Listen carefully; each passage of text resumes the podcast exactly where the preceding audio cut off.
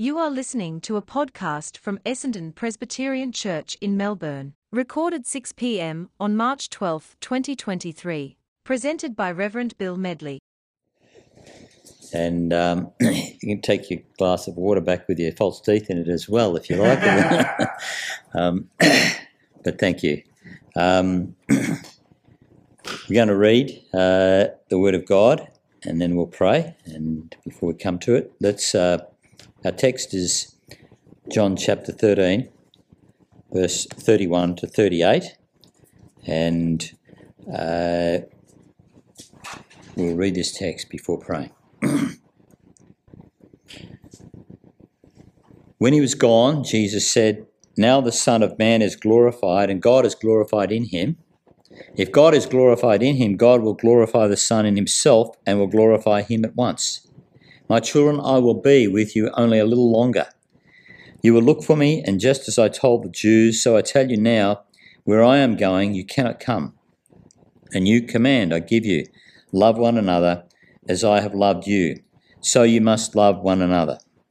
By this, everyone will know that you are my disciples if you love one another. Simon Peter asked him, Lord, where are you going? Jesus replied, Where I'm going, you cannot follow now but you will follow later. Peter asked, Lord, why can't I follow you now? I will lay down my life for you. Then Jesus answered, Will you really lay down your life for me? Very truly, I tell you, before the rooster crows, you will disown me three times. Amen. This is the word of God. We're going to pray. Let's bow our heads. Father in heaven, we we do just thank you that you speak to us through your word. You're a speaking God, and you speak through your Holy Spirit, inspiring this word and into our hearts by your Spirit to help us understand it. So be with us now and, and come upon us, each one, that we might worship together, uh, preacher included, around this word and understand more of your will for us. In Jesus' name, Amen. This is Jesus speaking to his disciples, saying, I'm about to die. This is Jesus giving his here, and we'll read it again from verse 33 My children, I will be with you only a little longer. You will look for me, and just as I told the Jews, so I tell you now, where I am going, you cannot come. So, what Jesus is doing here is he's about to give his final deathbed wish or command to his disciples. So we hold a lot on to uh, a death wish, don't we? If someone's on their deathbed, they have a final request. Well, what's Jesus' final request? He tells us in the next verse 34 A new command I give you love one another. As I have loved you, so you must love one another. so we ask, what's new about this? Hasn't he already been speaking about love through his ministry all the way through? He's been telling his disciples, you've got to love your neighbour as yourself. That's love everyone. Then he, he says so far as to say, love your enemies. So doesn't that cover it about, you know, what, what what's new when he says, I've got a new command? Well, the newness is this. Verse 33 starts with, My children, and then he says, Love one another. That is, love fellow Christians. So that's something new in the sense that a lot of people think we are all naturally children of God. Well, we're not. We're naturally creatures of God. God created us. How does that make as his children. And then with the fall, we're not only uh, creatures, but fallen creatures who declared war on God and said, I don't want you ruling over me. So, in that sense, uh, Romans 5.10, we became enemies of God. So, how can we go from being enemies to friends? Well, this is the sovereign mercy of our great God who, who sends his Son to go to that cross to take our sin away and take away that which stopped us from being in relationship to our Creator. We had rebelled, we were separate, and now we are restored from enemies to friends. But God doesn't stop there. Then He adopts us as His children. Something extraordinary. John chapter 1, verse 12, right at the beginning of this gospel. Yet to all who received him, to those who believed in his name, he gave the right to become children of God. Not that we were all automatically children of God, but through faith in Jesus and what he's done, we are adopted. We become part of the very family. If you're a believer tonight, you are part of the family of God. You are part, you're one of his children. Now, we're still to love everyone, our neighbour, and even our enemy, but this is something special. This is Jesus saying, Now I've really got something special for you. Just as you love your own biological family in a special way, you ought to have a special love for the family of God. And that's where uh, the centrality of the church and the life of the church for the believer is such that the unbeliever can't understand, can't grasp it. They think that, you know, you're just going to church to earn your brownie points or, or whatever. But uh, the church is actually something we'll lead into thinking in terms of we, we our Western individualistic idea. We think that the uh, you know Jesus saved me and it's about just me, but actually uh, Ephesians five twenty five says Christ loved the church and gave himself up for her, and we could trace it way back to the Old Testament. Where in the Old Testament you've got God bringing together a people for himself, saving a people to be gathered together. Let my people go so they can go and gather together to worship me. And on into the New Testament, the centrality of the church, Christ giving himself up for the church. so, how could you say that you love Christians, fellow Christians, if you don't regularly meet with them and be part, actively part of the church. It's a little bit like saying, you know, I, a husband or a wife says, you know, I really, I love my wife. I love my wife, but, but, uh, but do I have to live with her? You know, do I have to meet with her. You know, well, you know, it's crazy, right? It's just as crazy to call yourself a Christian. Take seriously this last command of Jesus and say, I love Christians, but I'm not meeting with them. People who say, oh, I have a private faith, they might have a private faith, but they haven't got the Christian faith. Because Jesus gave one last command to love one another, to be part of the people of God. And that's why uh, we don't go with the uh, popular thing of separating our services into young people and old people and kids' church and one style of music for this lot and one for that lot. We're a family. Got to put up with each other. That's what Jesus purchased for himself when he died on the cross. And as we try to seek to carry out your will be done on earth as it is in heaven, what's going on in heaven, the people of God are gathered together in perfect fellowship. And how do we emulate that on earth when we can't, all the whole church is scattered all over the world? We try to emulate it by being part actively of the local church. But love, of course, goes a whole lot further than just attending church services and meetings.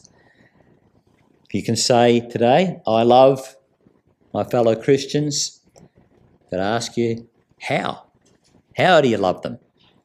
Uh, one of the real hallmarks of practical love in a church is when people, as a pastor, I visit people and there's people have already contacted that person, been there, prayed with them, and and texted them or called them or whatever, and that's that's practical love within the body of Christ, being there for others, especially those who are not uh, the ones who are the most popular or easy to get along with or whatever, perhaps isolated, uh, and of course it it is part of real Christian love community.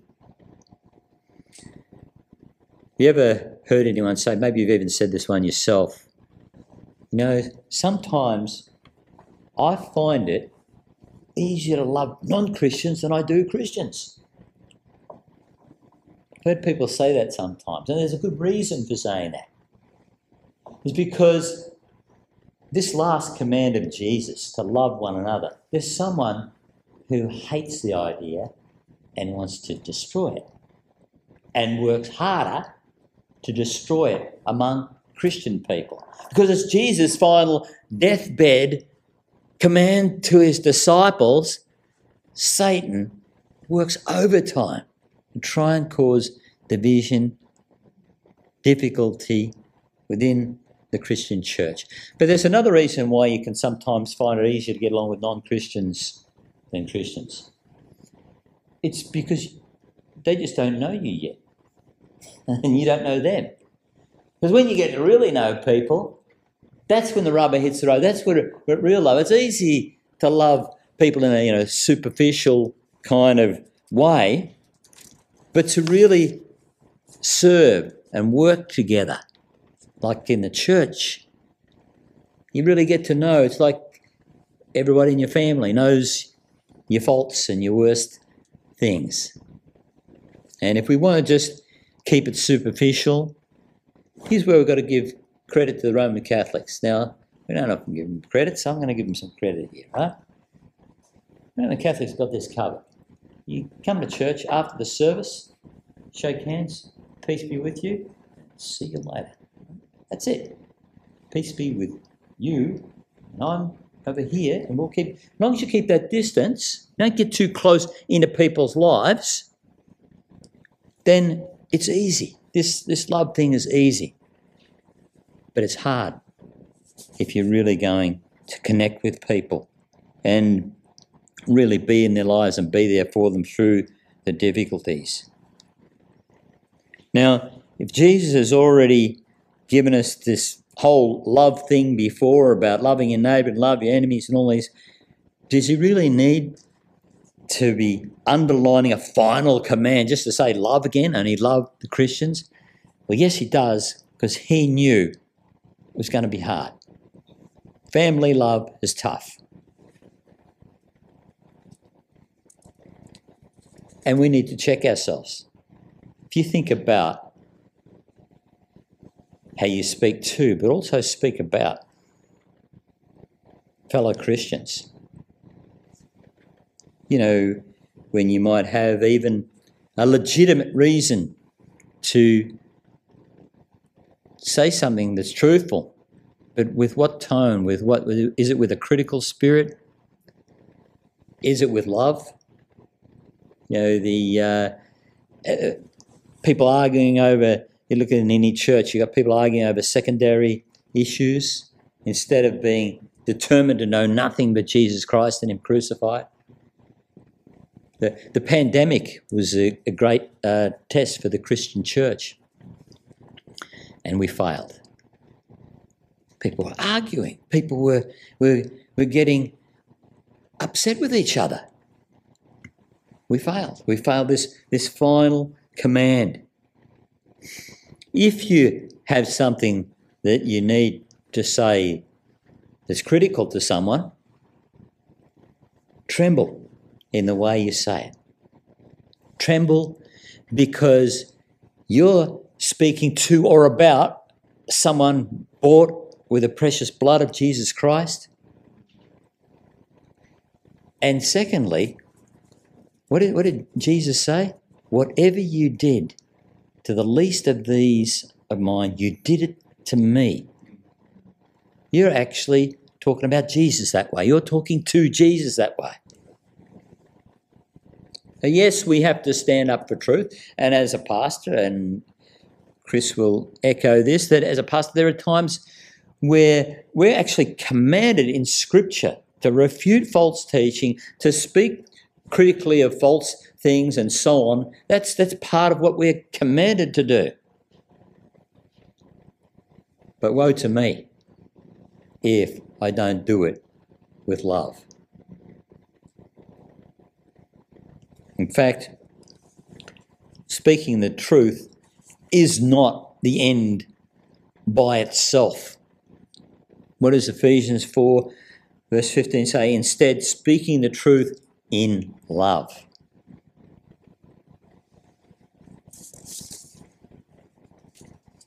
Even when you do need to speak strong truth, we need to think how many people have ever really been won over with harsh, sharp words. In fact, it's a good test.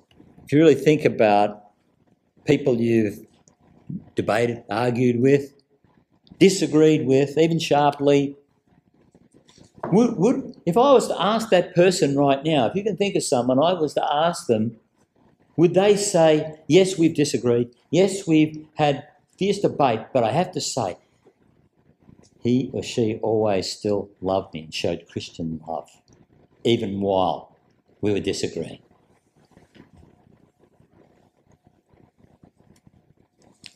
Some of the things, if you Google this, it's, it'd be amusing if it wasn't so sad. Some of the things that Christian churches have split over, you know, and it's usually music styles or, but it can be the colour of the carpet or the walls or, you know, some of the crazy things. What, what, what's wrong here? What's wrong here is forgetting Jesus' dying last command.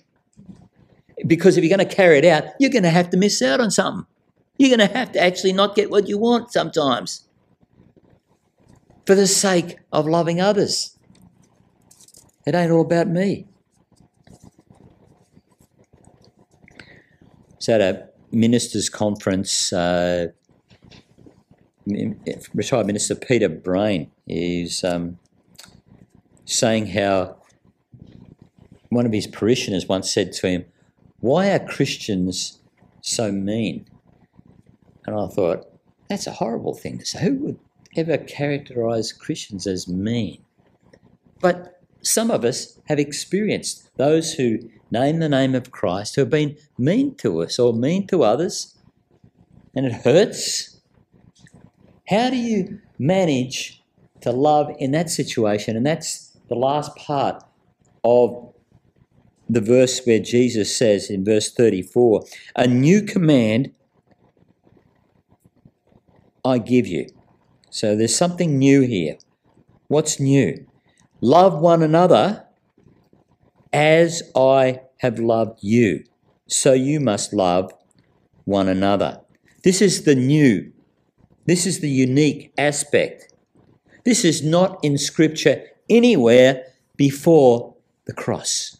You can find in the Old Testament the origin of love your neighbour as yourself, Leviticus. You can find the, the command to love, but this kind of love cannot be anywhere else before the cross. And Jesus, though he's not yet gone to the cross, is looking forward to that when he says, As I have loved you. And they would, John was certainly reflecting on that as he wrote this down. He knew all of what Jesus meant by, as I have loved you.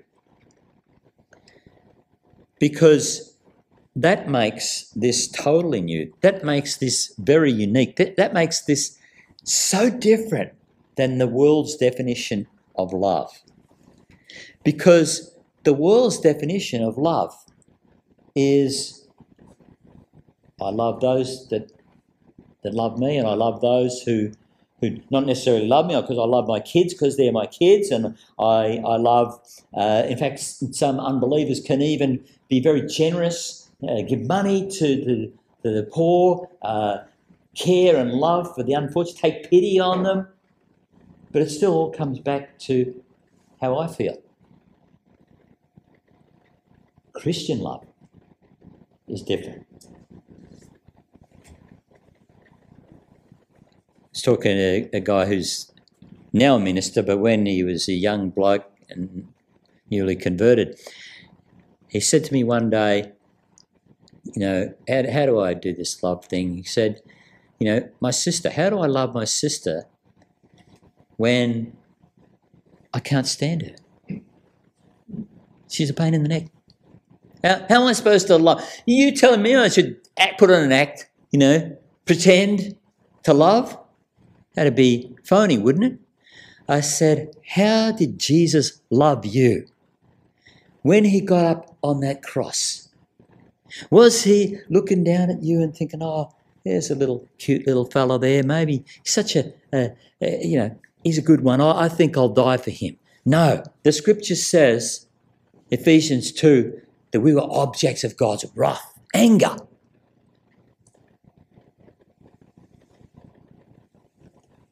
What did Jesus do about it though?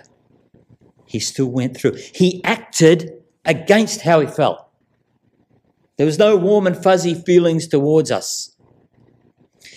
Christian love, the kind of love that Jesus says is new here, is a kind of love that is a commitment before it's a feeling. It's a commitment even in spite of a feeling. It's unconditional. It's the love that Jesus had for us when he got upon the cross. He looked upon us and saw nothing but vile, filth. But he loved us anyway. He acted on that love. Jesus used our definition of love. Right now, we'd all be on our way to hell and have no hope. In verse 34, he says, As I have loved you, so you must love one another. Jesus sums up right here in this one little verse what he expounds on elsewhere, like in Matthew's Gospel, the parable of the unmerciful servant. I remember that one, where the guy's owes 10,000 talents and the master, he begs the master and the master lets him off the 10,000 talents and the guy goes out and beats up a fellow servant who owes him 100 denarii. Now, it's good to put this into, uh, you know, contemporary thinking.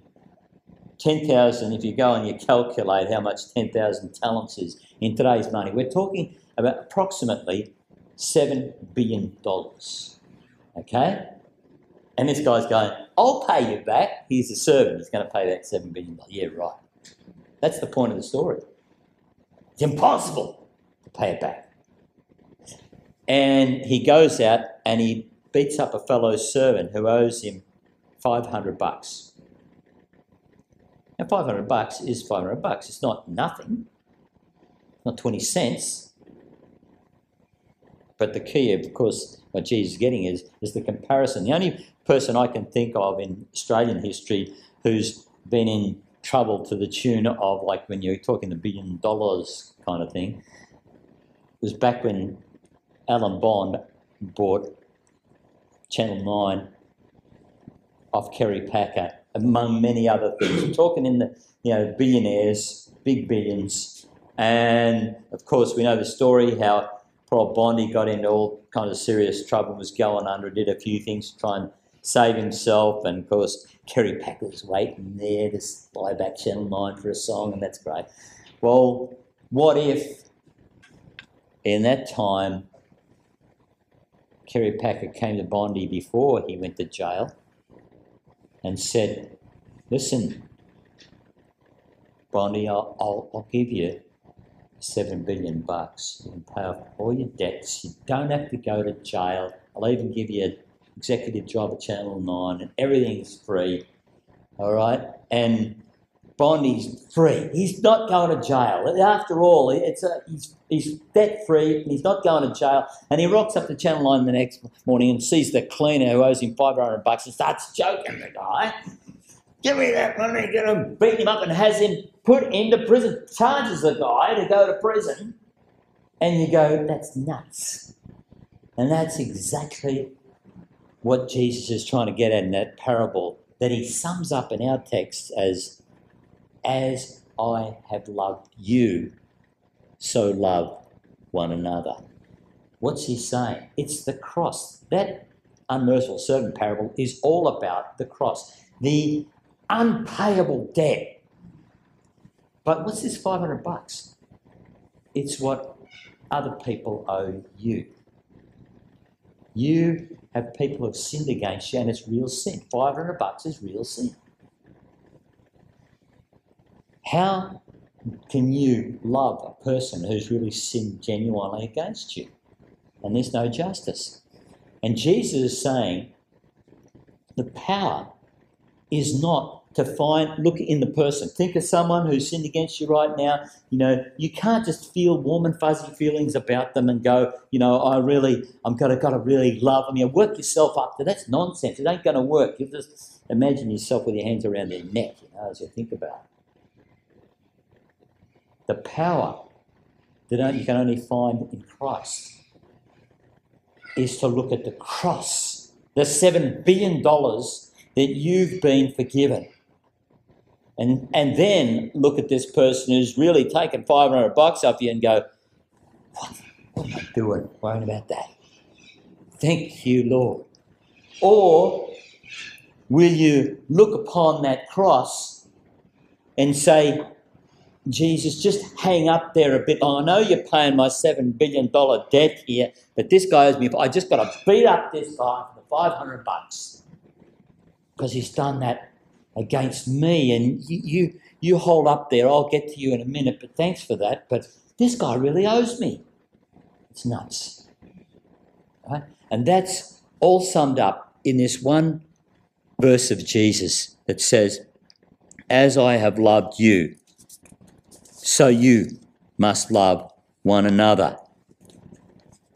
So think about the person who sinned against you. Think about the person who hurt you, done wrong someone that maybe has made you really angry. Just soak that anger in for one second and say, That is how Jesus felt about me. But what did he do about it? As I have loved you, so you must love one another. A new command. There's newness in many ways. The power of the cross and the Holy Spirit. Now, here's Jesus telling us to love one another. That means fellow Christians. So, what about if someone sins against you and there's people in the church who are not yet saved, this person, you doubt whether they're even a Christian. Does that give you a loophole? Actually, it gives you more responsibility. Because Jesus goes on in this very text to talk about a journey that people need to complete in faith. Some maybe not saved and they're coming to faith, or some are, are saved, they're weak, and then and you could be playing a part in that. How? Look at verse 35. By this, this love, by this, all men will know that you are my disciples if you love one another. It's one of the ways we minister to people according to what Jesus is saying here. It's one of the ways we testify and witness to others how much we love. And if you withhold love from someone, especially the excuse, well, I don't think they're even Christian, what do I have to bother there for? You could actually be playing a part in stumbling someone's eternal destiny. And people do have their own journey. It's part of the family of God where we really have to love one another to accept that some people are going to ha- have quite a journey still to complete. And if you think about it, putting up with someone and helping them and loving them through that situation, how did Jesus treat you? Haven't you had a journey to get to where you are? Haven't you had a, a, a journey both before coming to Christ and even after where you, you struggle, you've wandered, you slip, you backslide, you get back up again, you start going, but then you sin again and you're back in it. What did Jesus do when you did all that? Well, he crushed you right on the spot, didn't he? No, he didn't. No, he didn't. He had mercy and he's brought you along to where you are now. He lets you go through that to strengthen you. That's actually the context of this text because Peter is about to do another big stumble here. He's making his big boast here. In verse 37, Peter asked, Lord, why can't I follow you now? I will lay down my life for you. But of course, we know he's going to turn around and deny Jesus three times, just as Jesus predicts in this very text. He doesn't do what he said. So did Jesus put Peter out of the apostleship? Well, we know, of course, from the very end of this gospel that that the opposite, Jesus reinstates him after he's repentant. He, he strengthens him again. He didn't give up on Peter. So this last command is really about family life, the family of God. And we, we are a family. It's uh, like it or not, uh, can't choose your relatives, but we are, the Christian church is a family. And your local church in particular is where you get close as a family. And if you're having difficulty with some people in the Christian church, well, you better get used to them because you're going to have to spend eternity with them. So get used to it now. You know, it's uh, it's part of, and and part of that is that, you know, if, if we were going to be choosing who would be in the church, we'd have all our unsaved friends and relatives in here. But it's not your choice. It's God's choice. God's choice is to the people who are surrounding you in, in any church. It's God's work. And God chose the weak. Remember that? God chose the weak. What does that mean? It means that in the family of God, you're going to come across people who are weak of faith, maybe miserable and grumbling, maybe difficult to get along with. And God chose the weak. And He chose you to be there, to be a witness. And by this, they will know that you're a true follower of Jesus and they'll be strengthened if you show love in them, unconditional love that says, Look, I'm not getting on too well with the person, but I'm going to love them anyway. A commitment before it's a feeling.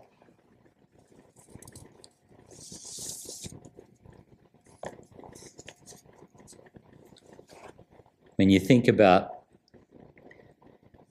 people who have sinned against you. Maybe, maybe you can think of someone now.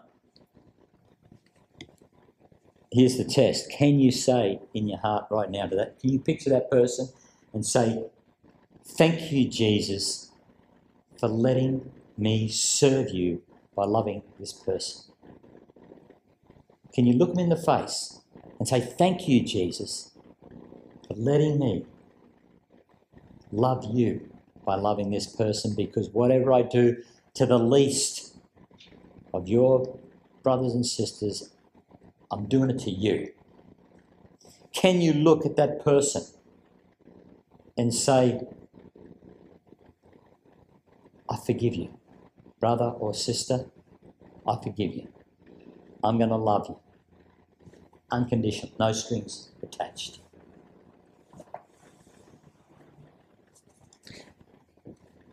Verse 35 By this all men will know that you are my disciples if you love one another. I wonder if there's going to be some shocks on the day of judgment for people who think because I serve, I'm regular in church and I, I give and I have served the Lord, that somehow that's an excuse to defy Jesus' last command. What, what did the apostles say? Yeah, you can have the prophecy and the tongues, you can have all of this. And if you haven't got love, you are nothing. Now, there isn't anything less than nothing, okay? I think that's pretty strong language. Can you really, when you think about how you speak about someone, when you think about how even how you think about someone and how, the words you speak to people, are you willing to defy these words? This last verse 34 a new command I give you love one another. As I have loved you, so you must love one another. Now, just to close, I don't know about you, but when I see the demand of this kind of love, I've failed to do this all the time. I failed. I haven't loved as I've been loved. What am I going to do? What are you going to do? You have to go back to the $7 billion, to the cross itself.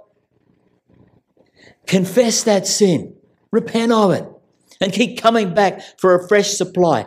Why am I always going on about the cross? Why does it come up in every sermon I ever preach? Why? Because that is our salvation, but it also the power to live out Jesus' final command. It is the center of everything in the Christian life. Jesus here is taking his disciples onto something new. New. He wants, he's, they already believe, but he's not just going to leave them there. He's actually taking them on to new heights to where places they haven't been before. You know that's exactly what he wants to do with you and me? He wants to do something new in us. A new command I give you. Love one another as I have loved you. So you must love one another. Let's pray. Oh, Father in heaven, we, we come before you as weak sinners who have failed to love as we've been loved. Convict our hearts to turn from a critical spirit, from a harsh words, from wrong thoughts, from not the things we need to do that we haven't been doing, going out of our way to love the weak, the sinner, the way you did for us. Help us in this, we pray. In Jesus' name, Amen. More messages of hope at essendonpresbyterianchurch.org.au or wherever you get your podcasts from.